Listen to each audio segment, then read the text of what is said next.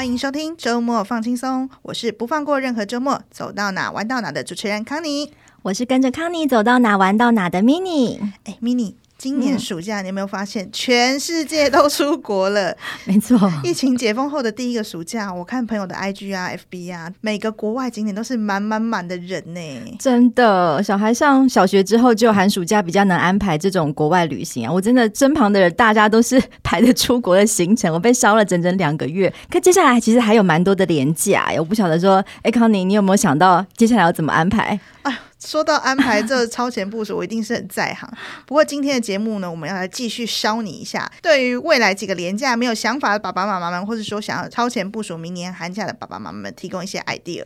好哦，可是不要再跟我介绍日本了。我发现全世界的爸妈都去日本玩，我也不知道为什么。有没有什么新花样？还有哪里是适合亲子出游的？有的，有的。我终于再次跨出日本的版图了。今年大概是六月的时候，那个时候端午节嘛，我带孩子去了新加坡。哎，我觉得我开启一个亲子旅游的新大陆。哎，哦，新加坡，呃，这个我听起来好像还好。我只知道新加坡好像有一个环球影城啊，不晓得它有什么适合小孩的景点吗？我觉得蛮多的耶，但是我都是去了做功课的时候，而且玩之后才会觉得说，哎，回来可以推荐给大家。那今天这一集，我们就想来跟大家聊聊新加坡，还有跟新加坡很近的马来西亚。那当然，只有这个骂咖观光客是不够的，所以我们还是要帮大家邀请一位马来西亚的风采杂志主编毕秋。毕秋可以从马来西亚在地人的角度帮我们介绍一下新加坡跟马来西亚亲子旅行如何安排。那我们欢迎毕秋，也请毕秋跟大家打个招呼。Hello，大家好，我是碧秋，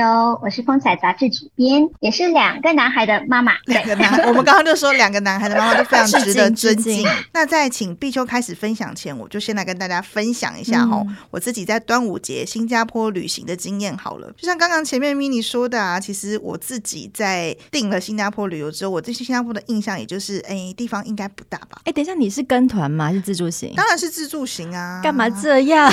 跟团是有什么好羞耻的？我们比较懒散啦，因为跟团行程通常会比较满。那我们家的旅行习惯是比较松一点，对对对。OK OK，等下你后面就会知道为什么是需要玩这么松哦。那天气的话，我印象中新加坡应该是蛮热的，东南亚嘛，天气比较热。然后应该就是那只会喷水的鱼尾狮，大概这就是我对新加坡全部的印象，跟我想象中的也差不多。哎，这有什么好玩的？哎，我们这样会不会这集对新加坡的朋友太失礼了？不会不会，我们今天就是来介绍原来你不知道的新加坡。好好好，我可能比你还多一点点呢，我可能还会想到肉骨茶跟海南鸡饭，这也蛮重要的。嗯，听众朋友可能跟我们一样，都跟新加坡不太熟哦、嗯。那真的开始做功课以后，我才发现，哎，新加坡其实有蛮多很适合孩子的景点，比如说像海洋馆啦、嗯、水上乐园啦，还有大家熟悉的环球影城啦、斜坡滑车啊。这是我第一次玩，去新加坡第一次玩，它这些设施都在圣淘沙岛上。嗯、那圣淘沙其实就是在市区过个桥就到的一个岛这样子哦。那市区的话，我记得他们光是动物园就有四个，我觉得这不简单呢。而且他没有想到哦，你就想台北只有一个木栅动物园，但他那边有四个动物园，这么重视动物观光就 对，所以我就说，哎、欸，我真的当初真的太小看新加坡了。然后我们去了五天哦，我当初就想说啊，那我就在圣淘沙岛上住两晚，两天住市区。我们这次订圣淘沙那个亲子友善饭店吧，嗯、我记得它的中文名称好像叫做悦乐圣淘沙酒店，悦就是喜悦的悦，快乐的乐。大家可能如果有想去新加坡的话，你可以 Google 一下这间酒店。户外泳池区非常非常的大，有四个池，各自不同的设计。我女儿光是每天早玩水晚都要去玩水，看到她喜欢的地方，她就是要重复玩、重复玩。所以我很多行程呢就舍弃掉了，因为我女儿说：“妈妈，我要玩水。”所以我在圣淘沙岛上的那两天，就是观光景点，我很多就没去。后来进了市区之后，我又回去那个岛上继续玩。所以我就牺牲了很多我逛街购物的时间呐、啊，感觉就是饭店型嘛，是不是？可以这样说，但是它那些景点其实都在那个岛上，所以你就是哎，十一点离开饭店之后，我们可能就会玩到晚上，吃完饭回去，我女儿又再去游泳这样子。嗯、不过我特别想跟大家聊一聊新加坡很有名的夜间动物园。对，这个我也很有兴趣。其实我去日本也一定会找这种动物园，小小孩是最爱的，老少咸宜啊。动物园就是一个这样子的地方。啊、他们有什么特别的？夜行性动物晚上比较活泼嘛。嗯，可是因为你要给一个夜行性动物它们比较自在的环境，所以其实你是没有大量的灯光的。小朋友会怕吗？还是兴奋？呃、他不太会怕，但是相对的，他也看不太清楚。很广大的一区，他没有那种 spotlight 打在动物身上，所以就是也考验大家的眼力啊，然后考验大家的人品啊，看你运气好不好，今天小动物有没有出来啊？但是就是我也有一些朋友的确是就觉得说，哎，去了跟想象中不太一样，没有想象中看的那么清楚。呵呵，这个是我觉得可以帮大家做一点心理建设。会有一些声音吗？夜行性动物晚上它们活泼的时候，它们会自然的发出它们的交谈，那个声音是很舒服，就是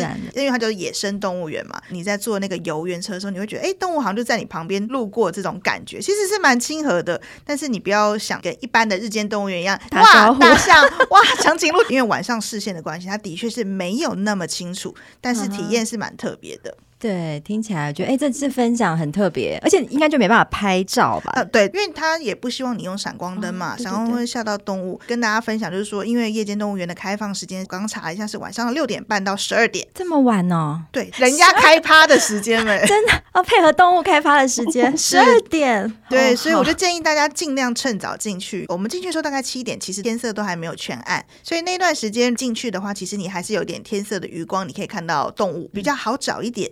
那因为它里面。有很多步道啊！一开始入园的时候，如果你就赶快去排那个有名的那个游园车的话，你会排非常的久，可能要排一到两个小时，甚至更久。嗯。可是我们一开始就先去走步道，我们大概走了可能一个多小时，才把它的步道都走完。然后我们又去看了表演，最后我们大概是八点半到九点之间去排游园车的，那时候只要排半小时就好。所以游园车大概三四十分钟，我们出来大概就十点，就没有花很多时间在排队这件事情上。出国玩哦，时间就是金钱，真的。而且说真的，小朋友如果你是早上就出门的话，他玩到晚上一定非常累。累你让他排队两个小时，小朋友的情绪或者是大人的累，我其实觉得不要让自己陷入那个窘境当中。嗯、这个小经验分享给大家，真的，真的跟人要笔记。而且我觉得这个夜间动物园行程其实蛮好，尤其是安排在夏天，是比较不会那么热嘛，对不对？新加坡跟马来西亚，等下听碧秋分享，就是其实都是那种午后雷阵雨，它不会下很久，哦、但是下过之后，那个气温其实是会稍微舒服一点的，没有那么炎热、嗯、啊。对对对，新加坡还有那个世界第一的樟宜机场 哦，好买好逛的，对，对不对？对，它旁边有一个星耀樟宜，其实就是有点像购物中心这样连着过一个车道就到了这样子。它也有很多设施，那也有很多 mall。我们那个时候只有留两个小时，我真的觉得太不够了。如果大家有去的话，你想玩久一点，你做功课以后发现，哎，很多可以玩的，我也蛮建议大家到的第一天就是先去再回市区，或者是你最后一天要去也可以，但是你就是早一点，不要像我们这样拖拖拉拉退房，弄 弄到中午了才到。那下午两三点的飞机真的没有什么时间可以玩，这样子。了解，听起来很充实哎，五天，我觉得就是跟我想象中不太一样。如果不要被我女儿那样子早晚去泳池的话，我是觉得可能够。但是如果想要自在一点的话，我其实觉得我可以玩到六七天都没问题。哎，是，我觉得这真的是还蛮特别的分享。那我们接下来是不是？要来请我们专业的介绍，没错，对，那毕秋是马来西亚风采杂志的主编嘛，本身是马来西亚人，偷偷跟我们的听众朋友讲一下，长得很像李心洁。刚刚在聊天才发现，李心洁也是马来西亚人，马来西亚出美女，出美女，大眼睛美女。对，然后为什么从新加坡又邀一位马来西亚的朋友来分享？我不知道大家知道，马来西亚其实跟新加坡是很近的，据说也是过个桥就到了。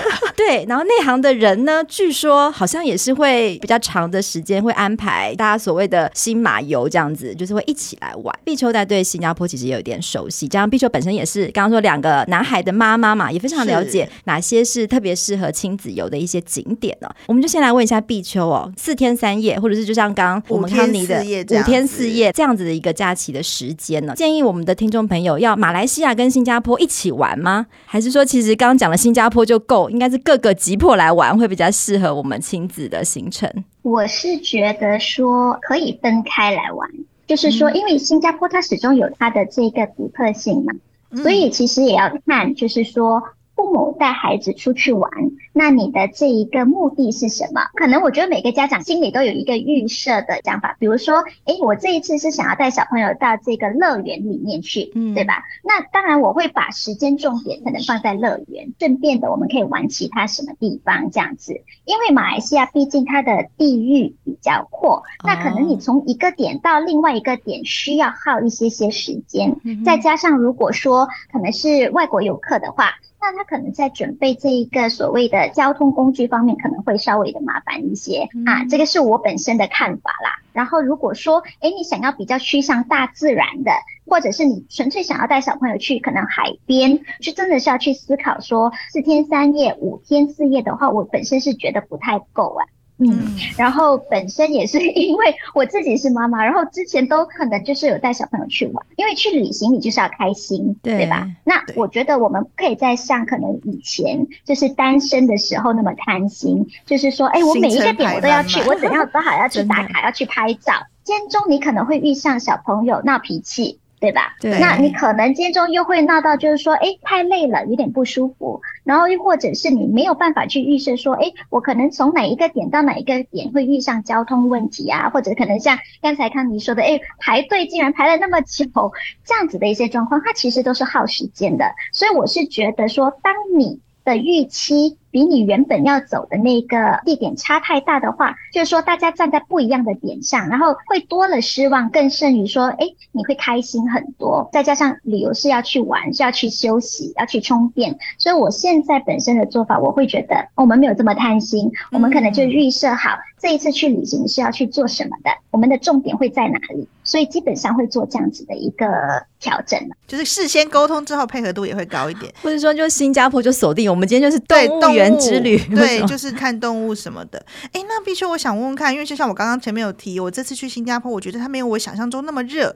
当然也热了，但是比起七八月那个暑假的台北，哦、我就是觉得新加坡反而没有我想象中那么热。那必须你觉得新加坡跟马来西亚有没有什么特别适合旅行的季节，还是说中年都差不多？我觉得中年都差不多，哎，只是因为现在气候也有改变，现在是七月嘛，像我们之前可能在四五月的那段时间，可能不会这么多雷阵雨这样的一个情况的。可是最近其实都蛮常发生。前阵子我们其实遇上了这个所谓的热浪，它就特别特别热。那可能就是在你的这个端午的假期之前，所以那时候好几个月其实是非常非常酷热的那个天气。像我们在这边，我们可能也会减少外出啦。否则的话，以一般的这个天气来说，我是觉得整年都适合的。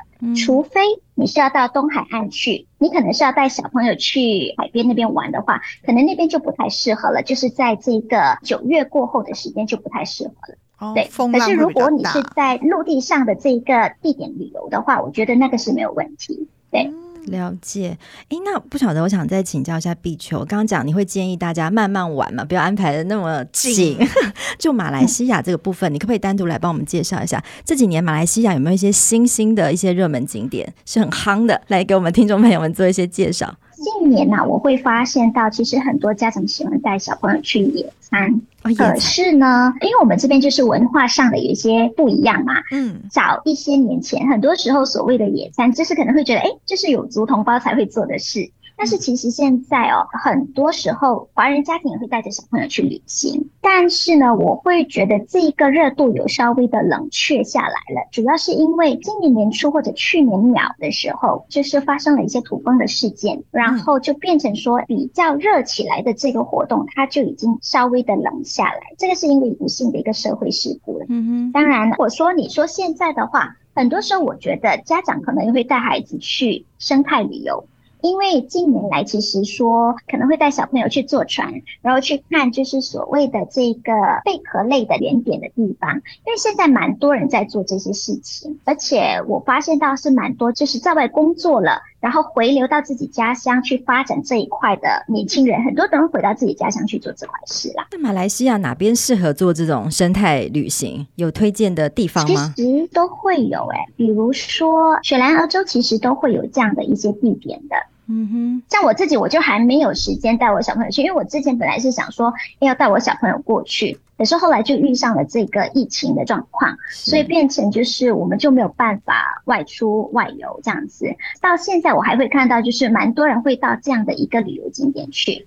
对，疫情过后你自己的观察呢？一般观光客可能到马来西亚游，跟疫情前有不同吗？如果是本土啦，马来西亚自己啦，嗯、大家会选择本土旅游多一点点。比较起以前，我觉得在交接点的时候，很多时候就是出境入境的一些限制。嗯，对，所以那个时候我是觉得，反正很多人在本土旅游上，可能就在自己的一个家里面，就是局限太久了，所以变成就是说，在本土旅游上你会看到比较活跃。进来我也会看到有一些就是酒店，我的观察来就是说，哎，在台湾其实蛮多酒店就是所谓的亲子主题式的这个酒店嘛，对，对吗？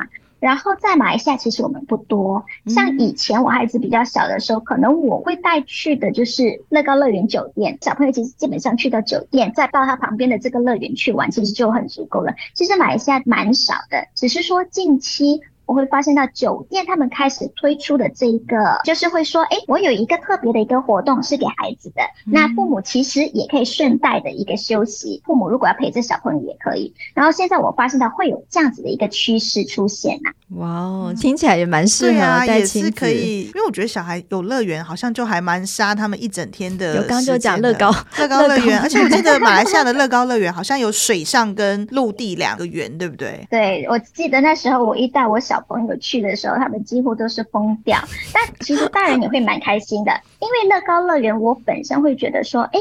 它就是因为色彩很缤纷，嗯嗯、然后我本身的体验就是说，因为那时候我大的那个小朋友，我们第一次过去的时候，大概是他四五岁。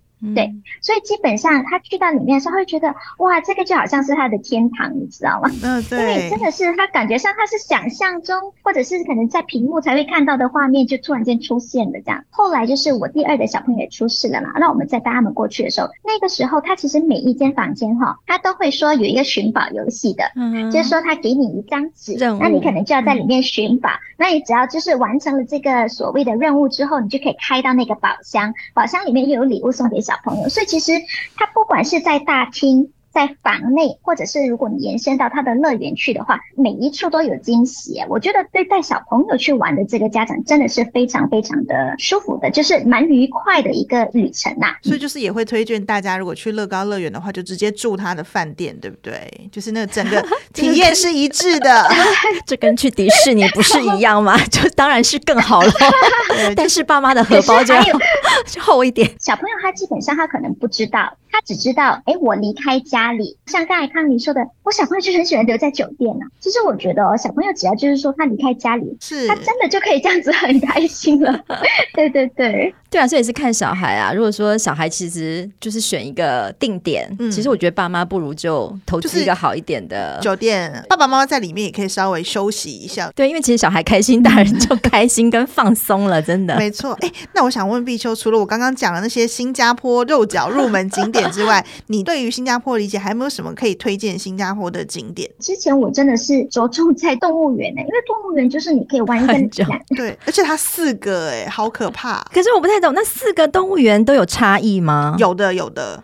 它有河川主题的，然后有夜间主题，我记得好像还有飞禽的，这个可以请碧秋帮我们分享一下。对，飞禽的我有去，我觉得小朋友会因为一个近距离接触，他们会蛮开心的。嗯、比如说之前我带小朋友去的时候，因为那个时候新加坡的动物园有一只叫阿明的人员呐、啊，可能康妮这次去他已经是不在了，嗯，他好像是过世了。嗯、对，如果没有记错这个新闻的话，他们其实很享受的。然后看到，诶，为什么会有这个明星动物？是不是？对对对对，但是他又很，我要把人猿形容成魁梧，不知道适合不。大只是不是？他们对比小朋友来讲是蛮魁梧的。对对对，小朋友会觉得，哎，我没有办法想象我可以跟人猿有这么靠近的一个距离，对对，然后甚至是因为小朋友的好奇心，他会可以在一个点。就是停留蛮久的，嗯，对，所以我是觉得好像那时候我们去那个冰川的那个部分，因为有企鹅，有企鹅，小朋友看到了也很开心啊，嗯、所以他们就在那边其实逗留也蛮久，这真的很不错哎、欸。对啊，你看从新加坡讲到马来西亚，像我就会对动物园的行程蛮有兴趣，而且我就会希望那个动物是可以很靠近，我觉得很兴奋，或者是它活泼一点，因为我真的很害怕动物会离你很远，或是看起来比较没有什么朝气，逛起来又比较没有趣味，这样。像刚刚这样碧秋讲的，我就会觉得哎、欸，小孩子就会觉得很有趣。动物离你很近了，他们看到这种活生生的这些动物，他们都会很有兴趣，而且也会印象蛮深刻的。就是因为每个动物园主打的那个动物可能不太一样，哦、一样就是主题不一样，所以你可以在动物园看到动物类型也不太一样。当然也是有一些基本款，你可能在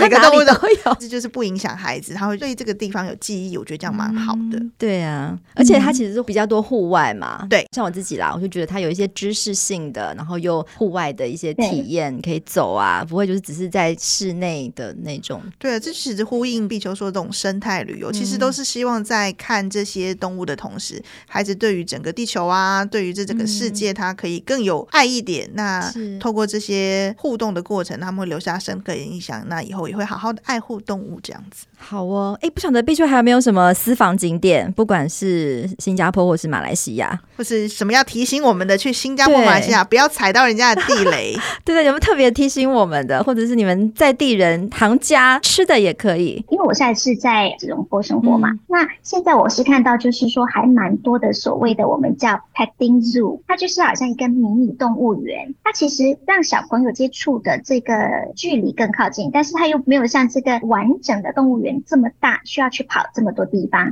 像早前我带我小朋友去的话，因为那时候是我们几户家庭嘛，就我家的小朋友比较大，他就可以去接触所谓的这一个蜥蜴类的动物，因为他们到这个年纪，他就接受了嘛。他就觉得哎、欸，这个东西很好玩，他就专去这一个区块。那小一点的小朋友，他们可能就去草泥马啊，然后可爱动物区的温和的，对对对。然后因为它旁边又有一个小小的咖啡馆，不晓得台湾有没有这样子的一个景点。那在马来西亚，其实现在我会看到有这样子的一个景点。开始会走入大家的生活啦，嗯、对，有点像宠物咖啡的这种概念，嗯、小农场那种，对对对对，就有一些可以喂喂饲料、喂喂草。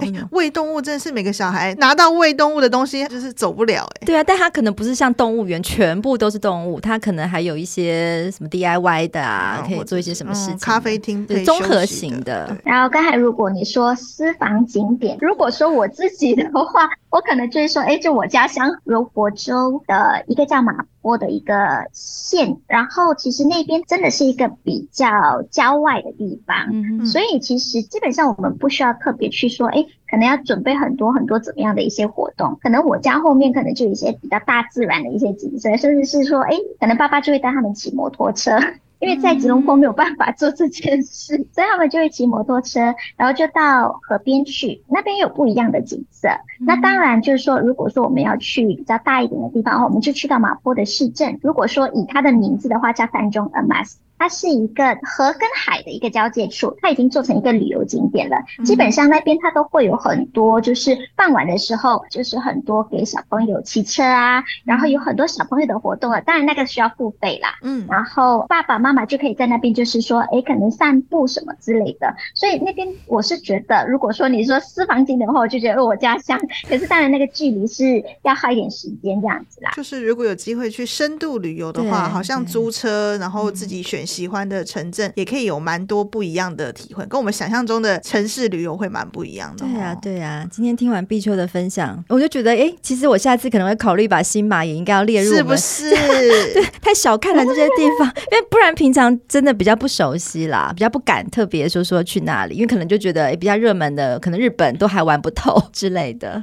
所以啦，就是我觉得老话一句，旅游就是要超前部署，大家寒假定起来，那也欢迎。新加坡旅游局啊，马来西亚旅游局赞助我们，我们下次可以来更深入的了解这些好玩的地方。那今天真的非常感谢碧秋跟我们分享马来西亚，也分享了一些新加坡的推荐。那想听我们分享更多关于生活、玩乐、亲子之间好玩好笑的事情，都欢迎锁定亲子天下 Podcast。亲子天下 Podcast 周一到周六谈教育、聊生活，开启美好新关系。欢迎订阅收听 Apple Podcast 和 Spotify，也给我们五星赞一下哦。另外，周末放轻松要开始募集来宾喽！我们希望给家长们最真实、最有用的玩乐攻略。所以各位听友、爸爸妈妈们，如果你对亲子旅游、亲子饭店或是各式各样亲子活动有研究，想和亲子天下的听众们分享你的心法，都欢迎你来填写节目资讯栏里的表单，或许就有机会一起到我们的录音室来聊一聊哦。如果有想听的主题，也欢迎在许愿池留言。让我们下次再见喽！谢谢碧秋，拜拜，拜拜，拜。